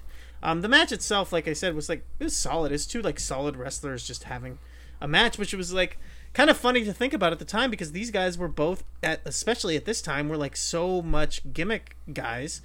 And to have them like have like realistically from bell to bell until the finish just have like a pretty normal wrestling match that like wouldn't have felt out of place on like a you know just like a, a mid card on like an 80 crockett sh- like tv show or something. Like there was nothing like super insane about the match itself I do I do kind of think about how we get this big sort of dream program in Havoc versus Scurll, the two biggest heels in the company go at it, and it just never clicked. Really, it just, never became what what I think they what they wanted it to become. It just became like a fun program, and I'm not sure that's what that program needed to be. Just seeing that they were still trying to use Jimmy Havoc in, in an effective way, and Jimmy Havoc was still around, and was still going to be a player for them. I just, I just, I'm just not sure like that feud was really uh used as well as it could have been to keep Jimmy Havoc afloat as like a real like legitimate name in the company. Yeah, that's definitely true, and it's interesting because yeah, you would think that on paper that these guys should have some kind of like dream situation. Yeah, if, if, if it's not about like like, like, didn't- like, like strictly clicked. like like strictly progress guys like like this like this is it. This is Marty Scurll, Jimmy Havoc, like the two most uh, most identify identify identifiable heels in the com- in the history of the company, and you like kind of forget that they feuded with each other. Yeah, I mean, realistically, I mean, I don't know that I think of two people that are more progress than them. Like, I, I think that you could put Ospreay on that, but if you were doing like a a progress Mount Rushmore, I think that Havoc and and Scurll are like you know first ballot Yeah. kind of candidates. You know, I don't think. I mean, realistically, let's say you were going to do a progress like Mount Rushmore. Okay, there's there's, of Fame. there's, there's a good, there's a good ex- accidental topic. Yeah, yeah, exactly. Okay, progress, Hall of Fame, or Mount Rushmore. Let's do Mount Which Rushmore. Let's, let's, let's, do, let's do Mount Rushmore then. Okay, so you do the four, the four guys. They built the company. You're gonna do a progress Mount Rushmore. I mean Havoc, obviously. I don't think there's any question about Havoc, right? Mm, right, Havoc's on there for sure. Uh, All right. I feel like it has to be either. I'm not sure you can do Ospreay and Haskins. I feel like it has to be like either or with them. Right. You have to pick one. And I would almost probably go more towards Haskins because he was in Screw Indie Wrestling. He was he became like the first real babyface champion. Well, I guess Ospreay was a babyface champion, but you know, he felt like the the natural babyface champion. Yeah, as, Like, as opposed to like Haskins, like Yeah. like, like kind of like defines the name. Like Haskins and his Yeah. journey is is progress. Like yeah, this is Haskins chant. the best. Who is it that doesn't understand that chant? Brock. Brock just hates that fucking chant. he hates that chant, right? Yeah, this is Haskins. Um, right, he has to be on there. So I, yeah, Um, so I would say Havoc, Haskins. I say I say Then it's like- I, I say Scurll because Scurll because Scurll Yeah. has a journey too. Like Scurll was there Right. since since the beginning. The other things didn't work for him. He was always the bridesmaid, never the bride. He find he finds the villain persona and it takes off from there for him. So I would have I would have Marty I would have Marty on there. Yeah. Yeah, I would definitely have Marty on there. And it's like, yeah, so it's like those are the, the three. And then it's like the, the four. It's like, it depends on how you want to do it. If you're talking wrestlers only, we'll say wrestlers only. We can't, you know, include the three mates. Um, it's like, then from there, it's kind of a, a toss up on what you consider. Like, I could see someone saying Rampage Brown. I could see someone saying Noam Dar. I could see Mark An- Even, Mark like- Andrews. Mark Andrews, El Ligero, um, like you know, what I mean, like at that point, it's like it's kind of I don't know what what you would say. Um, Fuck, I, I, even like I, I, Mastiff. Yeah, I might, I might say, I might say Mark Andrews there, just, just because, Yeah. just because he was uh, like really, like really our first baby face, and then it kind of like he won the first NPS. yeah, then, then it gets like taken, it gets taken away from us, taken away from us and everything, and like who knows what would have happened if Mark Andrews doesn't go then go to TNA for, for a little bit, and if he just actually gets to stay in progress. But I might I might say Mark Andrews just because he really was like our first babyface. Yeah, if you think about it, I mean, he's the he wins the first NPS. He's one of the first tag team. He is the first tag team champion with the with Eddie Dennis. The FSU thing, like The, yeah, the, like the, the, singles the, run. the Rampage Brown title title win is actually a really awesome match. Yeah. The match is great, and then it leads after it into the biggest angle of the entire company. Like I said, I mean, I could see Rampage Brown, but it's like he disappears. Like, Right. I could definitely. Uh, Nathan Cruz could be in the conversation, maybe, but I think that Mark Haskins is probably the guy. Like, he's probably that number four spot. But yeah, I mean, obviously, ha- like Havoc is the without a question guy, right? Like, like. There's no question that progress, Yeah, a big you, part you of can't you, progress, you progress literally can't talk about progress without mentioning Jimmy Havoc. Like Right. He's, yeah. no, no matter if you So, no matter if you like him or not, no matter, no matter if you, if you like the rain, thought the shit was goofy, you can't believe that people like this, whatever you say, you can't talk about progress without talking, talking about Jimmy Havoc. Yeah, Jimmy Havoc is the number one, and I think he's the most important wrestler in the history of Progress, which is really interesting to think about. It, it really is, and and so that was the whole point of having this conversation. I think that Scurll and Havoc both they're on that Progress Mount Rushmore. It's like you'd want to put Zack on there, but like, it, it, no, you know, like not- he was in the first show. just not, just not around enough. Yeah, like he shows up and he's important when he shows up, but he never feels like he's a big part of the company. Like he just never, yeah, he's just never like interwoven into the fabric of progress the same way that the other guys that we talked about are. Uh, next match here: Katey Harvey versus Nixon Newell. Uh, my pride, my pride and joy, my wife. Um, Yes. so Timothy, let's like so obviously there isn't a ton to mention here. Um, seeing see, seeing how like really like the majority of the show is based on the fact that we're we're crowning a new progress champion tonight, but I this this is a somewhat notable somewhat notable match for the fact that this leads to a really awesome Katey Harvey promo months down the line, where uh she addresses how the crowd during the show uh, Yes. responds to her in her in her uh, in her sleeve, and uh, that became that became the big talking point of the crowd during this match. They would harp on Katey Harvey's sleeve. They would chant for it. They would chant it when Katey Harvey would, would land a big strike or anything, and this match kind of became sort of a joke because of it. And it was good work. It was fine work.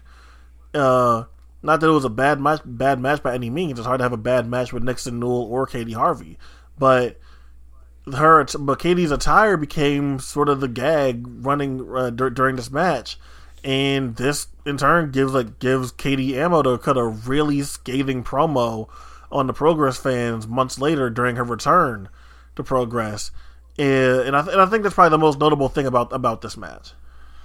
Yeah, and it was listening back to my review from the time. It was the most notable thing that I mentioned. I I adore both of these women. I think that they're both really really good wrestlers. I think that Katey Harvey gets she's another one who's going to be criminally underlooked historically, but when it comes down to it, people are going to remember her importance.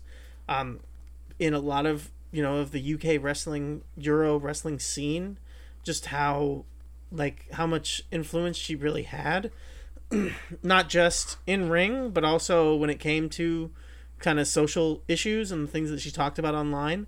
Um, that like yeah, like l- listening back to my review at the time, I talked specifically about how this is the kind of crowd that probably at the time and even now would do the whole like oh you know we're so woke and we totally support women's wrestling but then the second that women are in the ring wrestling all you want to talk about is their fucking clothes and you don't want to just appreciate their wrestling match and what they're doing in ring. And i said it at the time when i reviewed the match. I said like these people are minimizing the athleticism of what's going on so that they can just have fun talking about her shitty gear and just talking about her clothes. And it just feels so fucking like not just sexist but also like just shitty in general for a crowd of wrestling fans who should be enjoying wrestling but it is very sexist because these are female wrestlers and all you can talk about is their fucking clothes Because, because let's talk about what's going on because because at least like so say like with like with Roddy and like in, in, Roddy in, his- in, his- in his boots, right? Like they took an article of his clothing and they and, then, and in turn they gave they gave him heat for it. Like then like, they, they became like part of like saying like fuck you Roddy, fuck you in your shit in your shitty little boots, like we hate you so much, fuck you in your boots. But instead when they do it with Katey Harvey it's just like to make it to just have fun and joke during the entire match. It's it's not excuse me, anything productive really. And I think, and I, and I totally Right. get your frustration there because at least when it happened with Roddy, it's productive, and you see the way he reacts to it, and it becomes a whole thing. With Katey Harvey, is just like just fucking up the flow of things. They're just they're just they're honestly just not giving the match any respect. Yeah, and they're just they're only just like entertaining themselves because they're not taking the time to invest in being entertained in the match. The Roddy thing also too, you have to remember was like a um was kind of an insidey joke right. because the Roddy thing started with with Trent telling Roddy to go out for a run in like uh, I can't remember the exact situation but it was a backstage story in PWG where Roddy was supposed to run out for a um for like an inner like a you know for whatever it was like a, a post match kind of like interference spot. And Trent says to him like run out there with your shitty little boots. And then from there because if you remember Trent did the like whatever drawings like he would do his whatever drawings and then they would print them onto like uh, pro wrestling tees shirts. Roddy was having I think it was his birthday celebration at a PWG show and they printed out special shirts for the night that were a drawing that Trent had done that said shitty little boots. And they were passing those shirts out to people in the crowd and Roddy had the shirts. Roddy actually wore the shirt during the show and that was the the start of the shitty little boots chant in PWG so it was like it was it wasn't just we're entertaining ourselves uh, because we're not paying attention to the wrestling. It was like a it was kind of an inside thing and it fit with the character because it was supposed to be like it's a real life thing it's a backstage real life thing but it's also like it actually pisses you off because it's real.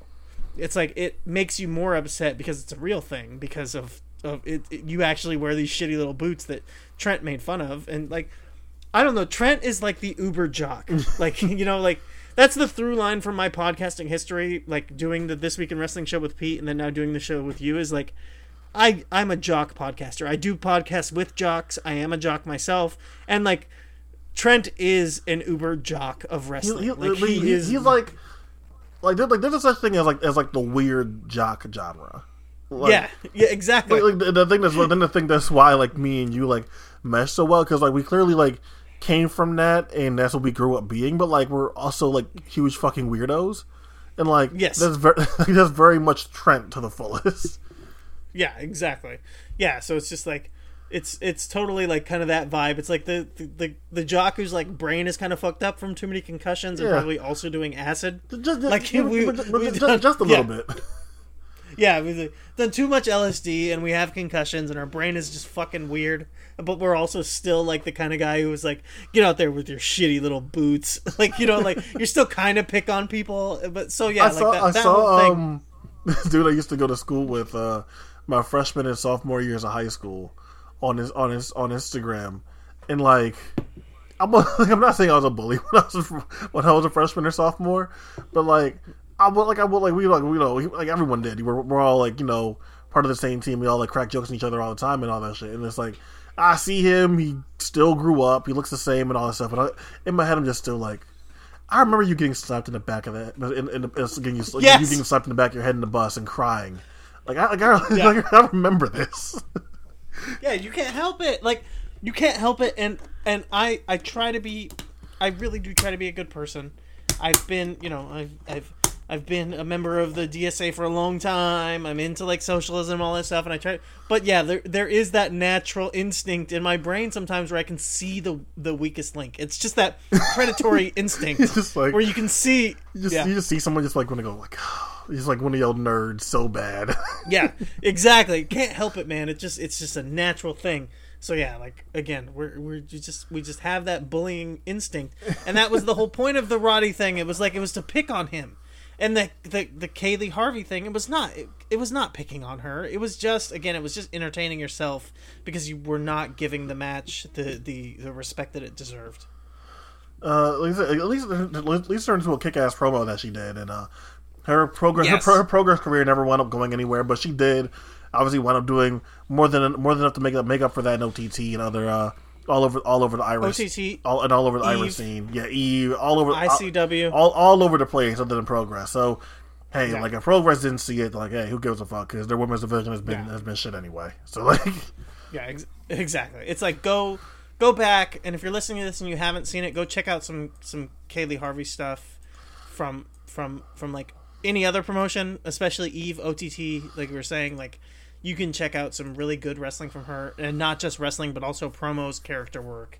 Yeah, when she was doing the the Tumblr feminist character, it's great. like that that sounds bad. That sounds like it would be terrible because it's wrestling, but it was phenomenal. It was so good. Like her, yeah, her her Tumblr feminist character was, because, was because, because, it's, fantastic. because it's really her. Like it just, it's just, Yeah, it's just, exactly. it's just her turned up to a ridiculous level. That's that is really her though.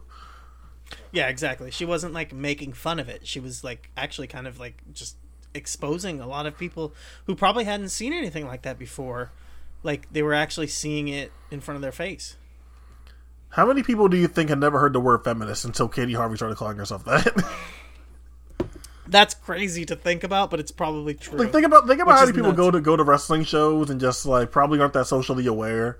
She had she she Right. had the uh, like I'm gonna put I'm gonna put my I'm gonna put my over under at like at least thirty people didn't know what feminist was or wasn't until they saw Katey Harvey live. yes, exactly. Because yeah, she had. I think she had gear that said "feminist" on it. It was like, yeah, what the fuck does no that fuck does that mean? What the fuck is that? I, I, I don't get it. Um. All right. The, the, main, the main event here, this Yes. seven-way elimination match for the vacant Progress uh, Championship. Jimmy Havoc versus Pete Dunne versus Trent Seven versus Travis Banks versus Matt Riddle versus Sebastian versus TK Cooper. Uh, out the way here, Marty Scurll comes in, attacks Jimmy Havoc before the bell. So this pretty much is a uh, six-way match for the for the major for the majority of this thing. Uh, takeaway number one: Travis Banks just can't be vulnerable, not one time in his life. Uh, this whole thing starts off with this big sequence of Matt Riddle just dominating everyone. Knee Sebastian in the face, um, grapples with Pete Dunne, traps him in an armbar. Pete scurries out, does the same thing to Trent Seven, does the same thing to TK Cooper. Here comes fucking bloody ear Travis Banks, who wants to keep doing sit outs and sprawls and uh and uh, and uh, go behinds on Matt Riddle when everyone else took their L in about four seconds and left. Travis Banks had to do a whole sequence with them. And and if you notice, everyone else took a rope break. Travis Banks escaped to the I- to the floor. I He didn't take a rope break. so I remember I remember I remember I was listening to this week of wrestling at the time when you guys were when you guys were doing this show when you guys were, Yes. had reviewed this show. I knew this fucking drove you guys crazy. I specifically remember calling it out when when this happened. But what's funny is I listened back to it and I kind of made it make sense to myself in that it fit like that it was him protecting himself and it fit his background and his character. It do- Looking it- back on it now, it does. It doesn't make sense. It do, like Yeah. If you look at it from the, from a purely individualistic, like knowing who Travis Banks is, knowing what he's influenced Right. by, and like knowing who he was outside of Progress already, like still like still getting pushed in um in fight in Fight Club Pro pretty hard, pretty pretty hard at this point. Like you understand it, but it's also like, dude, everyone else took the L just fine. Yes. Why? Yes. Why? Why are you doing this? No, no way. Yeah, because I even, like I said, like listening back to it, because I listened back to it, and it was like, I didn't necessarily say that I liked it or that I respected it, but that I understood it. Yeah. You know what I mean? It was, it was a I get this based on the way that he sees himself and the way that he projects himself. the way that he views the world, and it, like and it and it fits with his character the way that he like shows himself in in the world like okay it makes sense like the way that he presents himself in wrestling but yeah it was it was fucking laughable because ev- and he does it throughout the entire match like anytime that him and Riddle are interacting with each he other can't leave he- Riddle alone. he can't let Riddle like get the upper hand on him the same way that everyone else does. And I mentioned it on the review, but he took the only like clear cut super finisher of the entire match. He takes a middle rope pile driver to get eliminated. Everyone else gets eliminated on bullshit and mostly fuck finishes and like interference and all kinds of whatever. He takes a middle rope pile driver. And, and, like and, Travis Banks. here's the thing. Let's be clear. In progress, Travis Banks has done nothing to earn that up, until, up, No. until, up until this point. Not at all. And we're Travis fans. We liked him in Attack. We liked him in Fight Club Pro. We're very aware of who Travis is in those companies, and that he's a very talented professional wrestler. Up to this point in progress, all he had done was win, was win a fucking tables match against Jack Sexsmith and Roy Johnson. against fucking Projo jobbers. Like basically, Projo comedy acts is like the biggest match of his career at this point. Yeah. But he's the only person in this match who takes like a legit, not even and just you, a and regular you know, finisher. and you know that no one backstage said that was it's like told him to do that. You know that he Right. directly went up Oh, to that was his You thing, know that yeah. he directly politicked the riddle to make that happen. Right, like that's it. And yeah, so he takes a he takes a middle rope pile driver to be eliminated. His suicide dive is the most insane. Like you know what I mean? Like He's so he hits he's the last just walking up to Matt, suicide dive. just walking up to Matt Riddle like, hey, yo, I know this your first time here, but uh, you know, kind of important. Yeah. So when you when you Yeah, eliminate I'm me a, here, bi- I'm a little bit of a big deal. gotta you know, gotta gotta gotta make sure you really eliminate me. You know, yeah, yeah, exactly. I can't just yeah. So yeah, it's just it's fucking great. they hit they hit their finisher, the Jonah driver. Like him and TK hit the Jonah driver, but they don't even like get a chance to try to pin someone because of course they have to protect it. Like we got to hit our move. We have to hit our move. Oh, I I forgot, they fucking, if we're not um, gonna get the finish, What the what the fuck? Because I know I know the purpose. What I know the purpose of it was that was that Jimmy ha- so so Jimmy Havoc could come in and beats and pin Sebastian and get the big pop. But right? like even the fact that like the South Pacific Power Trip like come and like stop Yes. Riddle from eliminating Sebastian is like what the fuck is going on? exactly. Yeah. Um, get Jack Sexsmith in here, which I liked. I liked that Jack Sexsmith, Jack Sexsmith Yeah. showed up, which was cool because at the time he was still like a student. He had had that big tables match, but he had not done a lot yet. he had, So, yeah, he had, like, he didn't get he didn't get to go on his big run yet, which he would have go which he d- d- gets to do in early 2017. Um, another guy who unfortunately like retired early. Definitely had all the all the tools, all the charisma, had the potential to be something, and it just didn't get a chance to like really show. you, you could argue should, they should have pulled the trigger, but uh, you know they just Hey, yeah. you know, it's progress, man. They we talked about it on the last show that it felt like Haskins should have been the champion, and then from there it took him like a year and a half to finally put the title on him. And then by the time that they put the title on him, he gets injured and has to go out. So Um, Pete Dunne and Trent Seven, really good in this match again. Uh, yes, the pretty, pretty much the glue of this whole thing. While Matt Riddle's like the clear star and he's super over as being the only babyface for the majority of the match, Pete Pete Dunne and Trent Seven are just the glue here, and they are fantastic. Um, yeah. I love that they never tease any bullshit between them no, two. not they do not- a really good job of that. It was it was very clear that even like you know, some like some one of us is gonna win, and it didn't matter who it was. Um, Jimmy Havoc, and when he when he comes back out, adding a second babyface to the dynamic, and now the now since they gave Jimmy Havoc this whole thing of he got attacked before the match, now he's coming back and doing this triumphant comeback. Is Jimmy Havoc really going to win this thing? So now they're building up Jimmy Havoc as an actual threat, while also having British Strong Style having dominated this entire match. So as we're getting down to the fi- as we get down to the final three of British Strong Style versus Jimmy Havoc, it really feels like oh shit, like I don't know, what's, I don't know what's gonna happen here. It Yeah, really it still it- felt like Havoc could overcome. yeah, it, it's like it's, it really feels like this could go any direction. Um, now getting here, I want to go back to something that I teased at the beginning of the show, which is where Pete Dunne and Tyler Bate were at these respective points in their career. And I kind of mentioned it, and we kind of mentioned it with Pete uh, earlier, but Pete is pretty much the guy everywhere else in Brit Wres except for Progress. Um, and even in progress, he is a tag team champion, but this was more of a recent development. And he had already been doing his thing in Attack and Fight Club Pro with OTT, and uh, Rev Pro, Rev Pro is starting to give him more, starting to give him more chances now. And Progress was the one place where he wasn't like one of the guys.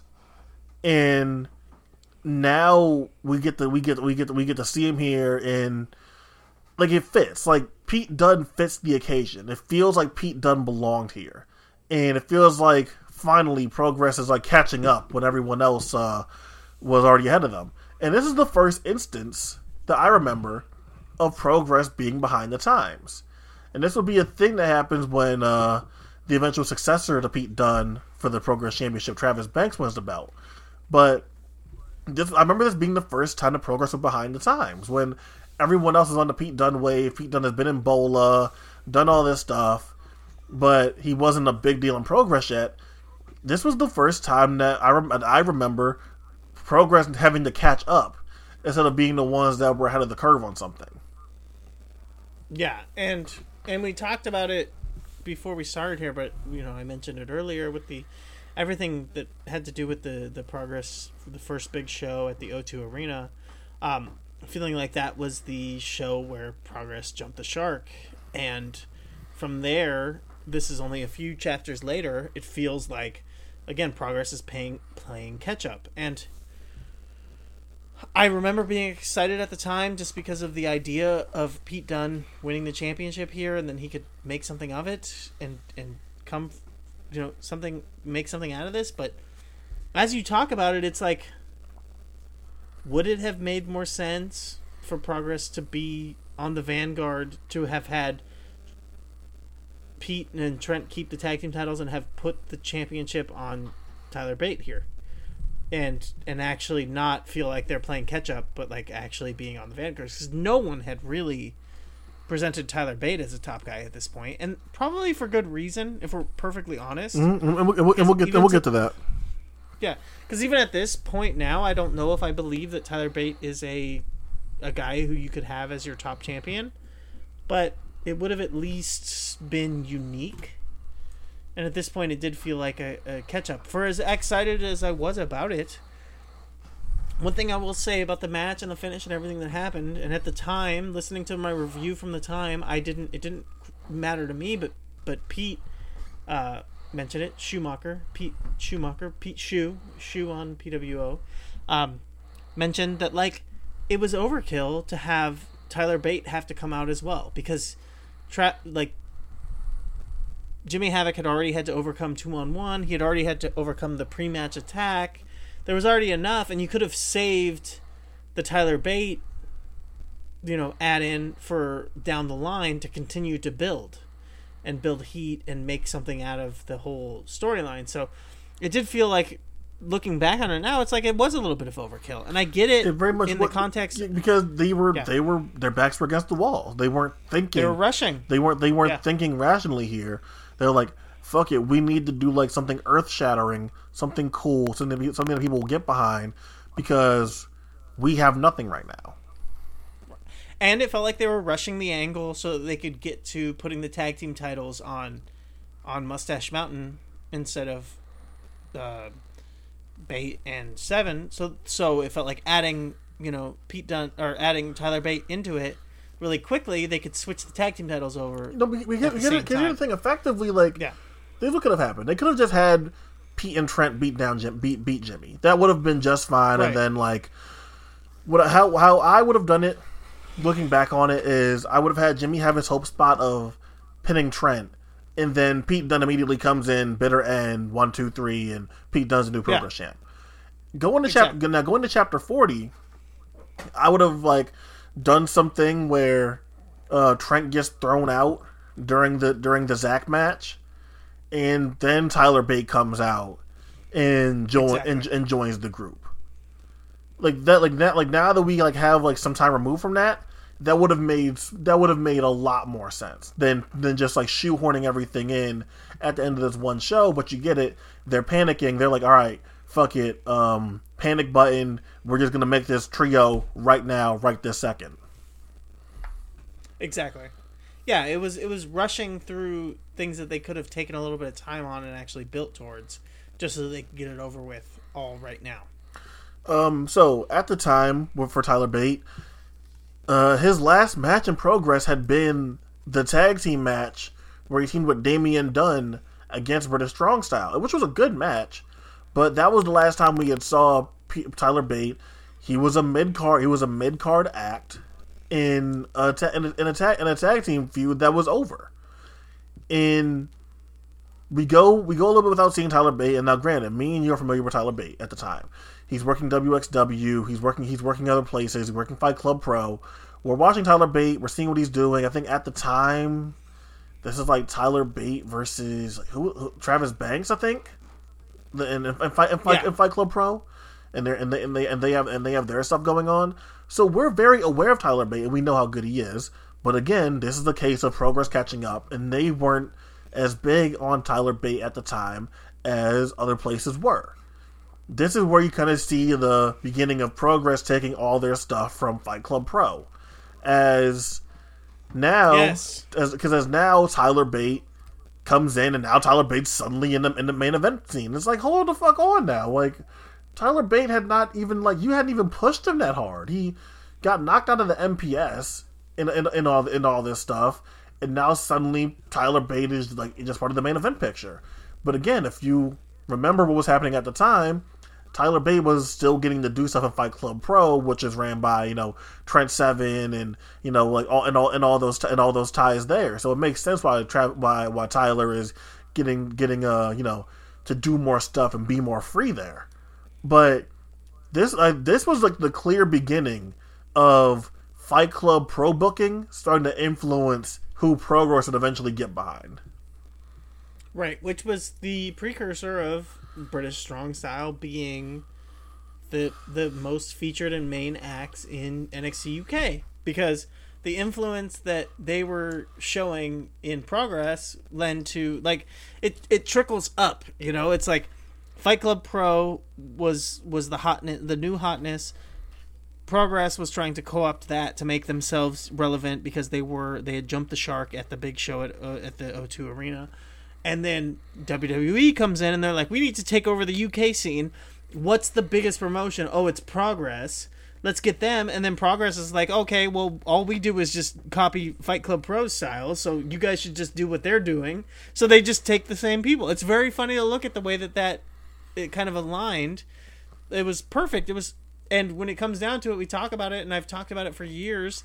It's political maneuvering, maneuvering, and it's the the political mastermind is is Trent Seven. Yeah. like Trent Seven is the Triple H of the UK wrestling scene. He's the guy who he politically maneuvered himself into the best possible position to where when all of this stuff comes together he's in the position to become you know the guy who just kind of he doesn't have to be the biggest star but he's connected to the biggest stars and he continues to make the most money and have the most influence Yeah, and this, you know, obviously, like this, like this is the, this is the most important show before we get into the uh, before we get into the inaugural uh, UK champ UK champion tourney because right this is the introduction of Tyler Bate as someone possibly even being on that level because he wasn't before this, and then it turns into Tyler Bate winning that winning the UK title.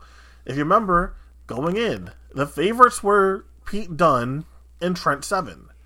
Why was Trent Seven a favorite? Because Trent Seven was established and already been a main eventer in some places. He like already gotten title shots against uh, excuse me, Zack Sabre Jr. and Rev Pro. He's like you know been a fight, been the Fight Club Pro gra- uh, Fight Club Pro guy, a tag team champion in Progress. He has credibility. Tyler Bate, as much as we like him, had had been nothing more but the young upstart by that point. Very talented, very good, but he had done nothing uh, of note yet. But when WWE comes calling, and we're like starting to like watch these promo videos and all this stuff, it's like, hold on, they really like Tyler Bate, huh? What's going on here? And then you see like, oh, like shit, they're really behind Tyler. But this is the beginning of that because up to that point, Progress had not done a fucking thing with Tyler Bate. Exactly. And the thing is is like shout out to uh to wrestling culture. Shout out to, you know, Dave Musgrave and Dylan Hales. But do you remember that picture that they had on the Wrestling Culture podcast where they photoshopped uh, that the Gotch Hackenschmidt uh, handshake photo with uh, with Dylan and and Dave's faces? Like that picture, like how reminiscent was that picture to the picture of Pete Dunne, Trent Seven, and Triple H shaking hands before the the UK title tournament started. It was like the same thing. It was like the, the, they're wearing the coats. It's black. It felt black and white, like that whole vibe. And yeah, it was like that was the that was the same vibe that started. And Tyler Bate was like outside of that. So when you talk about the idea that that Seven and and Dunne were the favorites, it's like of course they were the favorites because they were the fucking people that were promoted as the face of the whole thing Yeah. And they, and they told the story. And the story was phenomenal. I mean i loved that match. I mean the uk title the original uk title tournament final match is an all-time match for me. I think that that is like for sure a match that goes down in the history of like greatest matches of all time. I think it's it's a joke for people to argue against that because of just everything that went into it. Of course those guys had a rematch you know at the chicago takeover that i think some people say is a better match that's fine. You could say that it's a better match but i think that when you talk about historical impact and just Over, the over, over overall presentation, the whole story behind Yes. it, the impact behind it, like yeah. this was a game changer because this is like this is the thing that sent Tyler Bate over the hump as someone that's Right. like he's like he's like he's a young star. Now he's like actually like now he's actually like a real top guy in the scene. And also now like British strong style was was kind of like the beginning of the end like right. British strong style Yes. like were like they were they were the omen. And we didn't know we didn't know this we didn't we didn't know it at the time but like British strong style like and like and I don't hate them. I think that now they get like way too much shit. I think that like look they had to be protected. WWE was going to protect them either way. Um the antics got annoying but they had good trios matches. They had good tag matches. Pete Dunne had a lot of good defenses Tyler Bate did a lot of good single stuff. Trent Seven was a great comedy guy for what he was at for what he was at for what he was being asked to do. I have a lot of good British strong style memories, and I think that like while like they were still like for the for the most part a good as far as like just like quality was as far as quality went. I think they were the beginning of the end as far as like being loaded to this false sense of security that the scene was going to be okay and that this wasn't going to be like something where everyone gets taken and the the scene collapses and all the other like subsequent things that actually had to happen in reality actually happened. That they were trying to be like these like you know these like cozying forces of like no like this is actually like how we're going to move like British wrestling forward. And really you know like what happened is that they were the bad omen that we should have like been afraid of the whole time Exactly. And the weird thing about it too is like I, I thought about it as we were talking about it. It's like was was British strong style the venom was was was British strong style you know the the Vince McMahon the, the, the, the deadly dose of venom. Yes, but it was it was Triple H injecting the deadly dose of venom into the British wrestling scene. But it's like can you be a sleeper cell and not even just a sleeper cell but like some kind of like weird double blind sleeper cell where they don't even know that they're the sleeper cell did Yeah. they were they not aware that triple h was using them to because even before uk hashtag uk wrestling was dead british strong style was showing up on all these shows and doing all this stupid matches that people were hating and were ruining Yeah. and killing the scene like was that part of it was that intentional and not even it maybe intentional by them but intentional by by the puppet master by triple h by the wwe world wrestling entertainment kind of conglomerate like intentionally killing the scene even before people realized that it was being killed because it was being injected by the the venom it's, an interesting it's an interesting theory, but like it really you really don't think about that. It's like not soon after that, like when when when when is this show? November. right? this show is Right. yeah November twenty seventh. Not soon after that, in January, people are getting pulled off of progress shows. So exactly like, it, it- like it's crazy how quickly these dominoes started falling. Like it's like I, I got I, I know that the story goes that they weren't presented with the UK tournament idea until until like November or like or, or like late October anyway. But it's just like god damn, like just how quickly this all went the way it did, and I think WWE always had their favorites. I feel like Regal probably always liked Tyler Bate, and Tyler was going to figure into plans one way or another. But I think this is just like a, such a good starting point that even with the Cruiserweight Classic stuff, even with the fact that uh, there were cruiserweight classic matches that happened on Progress before this and everything. Like, I feel like this is such a good like point to like look at the uh, to look at like when Brit Wres started to started to slide downhill.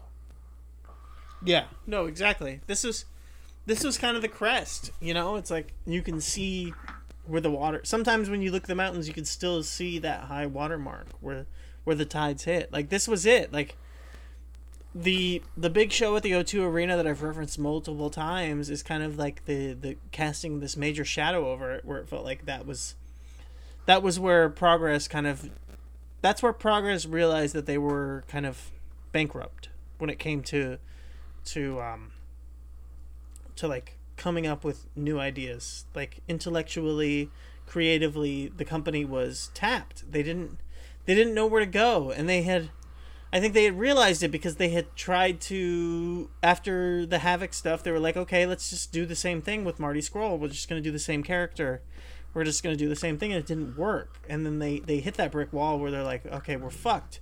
Well let's go with let's let's go with haskins. This is the guy. People like him. It's it's different. We'll figure it out. We'll make it work. And then haskins after they had like hit that watershed moment where they're like okay this is the big show. We did this all on our own. We made this big show. People we have however many people are in this giant building. We're fucked. We don't know what we're gonna do next we put the title on haskins and we can make something out of haskins and then haskins gets injured and then they make a deal with the devil. And the deal with the devil at the time wasn't Triple H and the WWE. The deal with the devil at the time was Fight Club Pro. You know, Pete Dunne, Trent Seven, and it's like you guys, you guys take over and you guys make this work, and they're just like fuck it, let's let's let's let Triple H come over and take over. Let's you know, then that it feels weird because that feels like that's it. But Quentin, what were you gonna say? so to close this out, I mean, I think an interesting what if is we see how Mark Haskins is one of is one of the guys that just didn't want that WWE contract. He could have Yeah. easily taken one, but he's one of the guys like a, like a Chris Brooks, like a Chris Brooks, who just didn't take the contract. If Mark Haskins didn't doesn't get injured, if Mark Haskins is still is still healthy, putting on putting on it putting on his great matches and the new face of the company.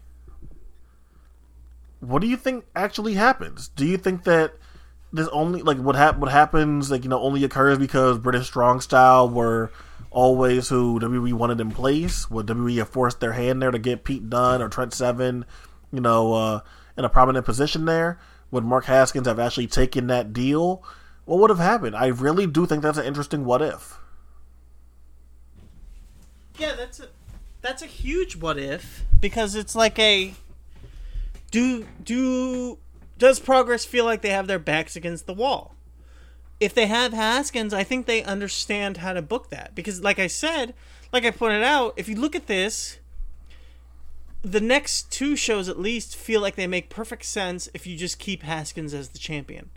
You do Matt Riddle versus Haskins here.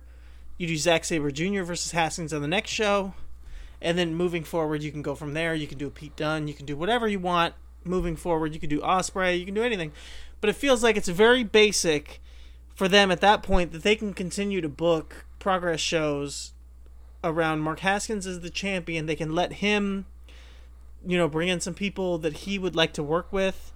We've seen that mark haskins has really good instincts. You can like start to develop. You can go from babyface Mark Haskins to heel Mark Haskins, as we see happens, and it would totally make sense and it would work because Progress was a heel company up until this point. They were like a company that's built around having heel champions, and I think that they don't have that shit a brick, what the fuck, what are we doing moment, and they're not weak to the point where they go like, yeah, let's sign a deal with the devil to keep this going, because that's kind of what it feels like they do, and it's here. It it's what happens here in on this show in a like a minute ways. They sign the deal with the devil that is the fight club pro boys. Trent seven being kind of to me the face of that devil. Uh, pete Dunne kind of being you know the devil's favorite demon. Pete Dunne is the the Kane of uh of brit wres but you know what i mean like it's like he is the the guy that that Trent Seven uses as his shiny face, his you know, this is oh, this is what Brit Wres is. This guy, like, look at him, and, it, and it's hard to not watch Pete Dunne and think that he's fucking amazing. But to sign that deal with Trent Seven then turns Progress into a company that's that's morally bankrupt enough to then just roll over and sign whatever deal WWE has for them. And I think that if Progress was able to not feel like their backs were against the wall and feel like they didn't know where to go next, they they could have ran with Haskins for a bit and then who knows where they end up because there was a lot of there's a lot of different stuff in play at this time with a lot of different people in the UK wrestling scene who could have kind of been the next thing and who knows what it'd have been. I mean, Like, like, do you like? Do you think that Jim and Glen and Briley like stand behind their guy? And if their guy is like, nah, man, fuck that. Like, we're independent. We're this. We're that. Like, who knows why Mark Haskins didn't take the, didn't take the WWE deal? Who knows? Because I know for a fact he was offered one. But right. if Mark Haskins is saying like, no, guys, we don't have to do that. We're better than that. We're gonna keep being where we are right now. Do they stand behind? Do they stand behind him? Like, is the guy holding the belt right now, the guy they trust, like that much of a leader, someone that they like hope put that much stock in, as to where like they would have potentially made like a business altering decision. I don't know, Yeah, but, but, but I, I do I really think that's worth considering. I see it. I don't even just like I don't know like I don't even know if it's just that it's because he's the guy with the belt or if it's again like I said because of because of where they were at and because of Haskins leaving that they just didn't know what to do so in that rough situation they go with the easy way. But if they felt more confident because they had someone, it doesn't even matter what Haskins' personal beliefs are, but just that they feel more confident in where they're going, that they Right. don't sign that contract. But I could definitely see it both ways, and it is like, who knows? You know, like does CCK show up in progress sooner? does does does does DDT get connected with progress? Who knows? Um, but I think that's I think that's Imagine- Uh, uh, uh, go ahead. What you're saying? I was just saying, imagine that this the the progress guys in this scene are the people who get Tony Khan's ear, and we're looking at AEW, but in the UK, right? Like that's not an insane thing to think about. Or like, or like someone like a Chris Ridgeway comes in sooner, and then like Aussie Open come has to come in later because they because like the Right. Fight Club Pro Attack connection isn't isn't as healthy. Right. Exactly. A lot of things. A lot of things could and probably would This- change. Look, look, this is a look. uh, It's weird. Mark Haskins is like at the center of a lot of interesting political stuff, even if like he's not trying to be or is meant to be. But Right. a lot of things about this you can you can throw Mark Haskins' name in there because what if he's there and we don't know what the answer is? Yeah. Things could be a lot different. And meanwhile, after all this shit shakes out, Mark Haskins is like, "See you guys. I'm signing to ROH." Yeah. um, but anyone that's listen, anyone that's listening to this, uh, go ahead, uh, add us, add us with that.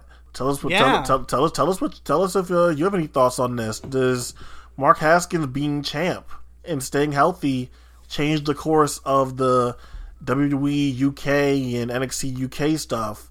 And you know, if so, how much does it change? And you know, if it doesn't change at all, why does it not? Uh, I'd be interested in knowing people what people think about that.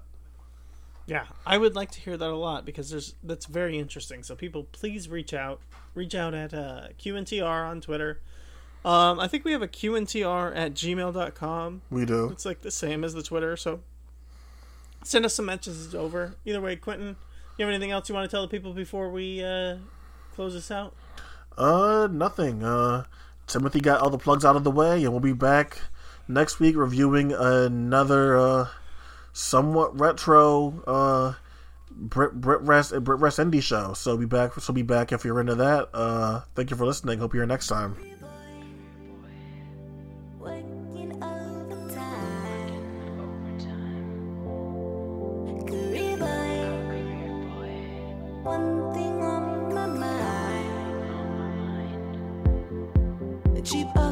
Coffee. Pumping through my veins. I work for the man, yeah. But you know